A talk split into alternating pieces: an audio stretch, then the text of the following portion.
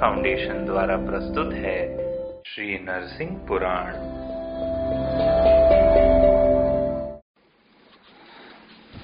ओम नमो भगवते श्री नरसिंहाय नमः। उनतालीसवां अध्याय। वाराह अवतार। हिरण्याक्ष वध। मार्कंडे जी कहते हैं, नरेश्वर इसके बाद मैं भगवान विष्णु के वराह नामक पावन अवतार का वर्णन करूँगा। तुम एकाग्रचित होकर सुनो।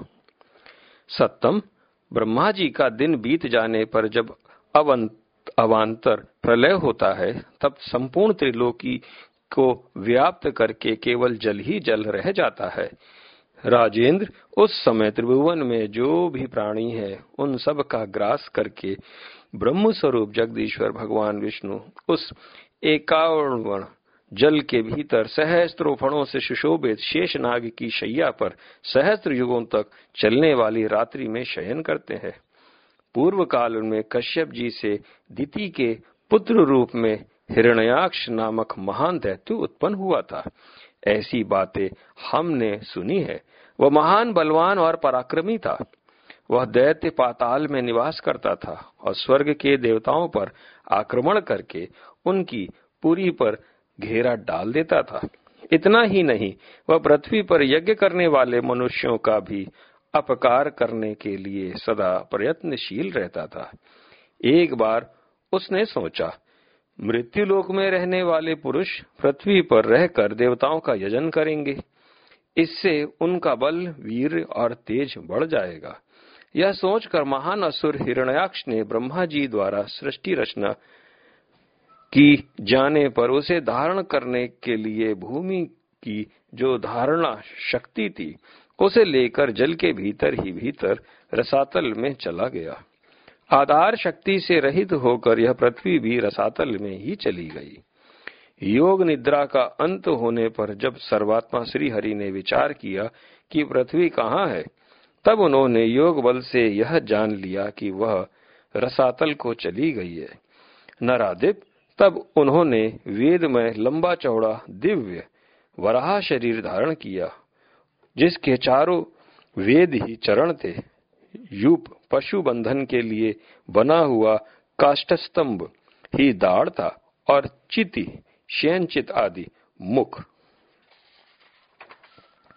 मुखमंडल स्थूल और छाती चौड़ी थी, भुजाएँ बड़ी बड़ी थी, अग्नि ही जीव्या और श्रुक, श्रुवा ही थूतन थी चंद्रमा और सूर्य विशाल नेत्र थे। पूर्त, बावली आदि खुदवाना और इष्ट धर्म, यज्ञ यज्ञ आदि उनके कान थे। साम ही स्वर था। प्रागवंश, पत्नीशाला या यजमान ग्रह ही शरीर था। हवि ही नासिका था। कुछ दर्भ ही रोम वालियाँ थे। इस प्रकार उनके संपूर्ण शरीर वेदमय था। पवित्र वैदिक सूक्त ही उनके बड़े बड़े आयाल थे। नक्षत्र और तारे उनके हार थे तथा प्रलयकालीन आवृत भंवरे ही उनके लिए भूषण का काम दे रहे थे। नृप श्रेष्ठ, भगवान विष्णु ने ऐसे वराह रूप को धारण कर रसातल में प्रवेश किया। उस समय सनक आदि योगी जन उनकी स्तुति करते थे। वहाँ जाकर भगवान ने युद्ध में हिरण्याक्ष को मारकर उस पर विजय पाई और अपनी दाढ़ों के अग्रभाग से पृथ्वी को उठाकर वे रसातल से ऊपर ले आए। फिर देवगण उनकी स्तुति करने लगे और उन्होंने पूर्वतः पृथ्वी को स्थापित किया। पृथ्वी को स्थिर करने के पश्चात उस पर यथास्थान पर्वतों का सन्निवेश किया। तदंतर वैष्णवों के हित के लिए कोका मुख तीर्थ में वराह रूप का त्याग किया। वह वराह क्षेत्र उत्तम एवं गुप्त तीर्थ है। फिर ब्रह्मा जी का रूप धारण करके उन्होंने सृष्टि रचना की। इस प्रकार भगवान विष्णु युग युग में अवतार लेकर संपूर्ण जगत की रक्षा करते हैं। फिर वे जनार्दन रुद्र रूप धारण कर अंत काल में समस्त लोगों का संहार करते हैं। जो मनुष्य वेदांत वेद भगवान विष्णु की इस कथा को श्रवण करता है, वह भगवान यज्ञ मूर्ति में अपनी सुदृढ़ बुद्धि लगाकर समस्त पापों से मुक्त हो, उन भगवान हरि को ही प्राप्त करता है। ओम नमो भगवते श्री नरसिंहाय नमः। श्री नरसिंह पुराण, गुरु श्री हितेंद्र के मुखार बिंदु से बोला गया। यह हम सबने सुना। अधिक जानकारी www.lordshrikalki.com पर प्राप्त करें।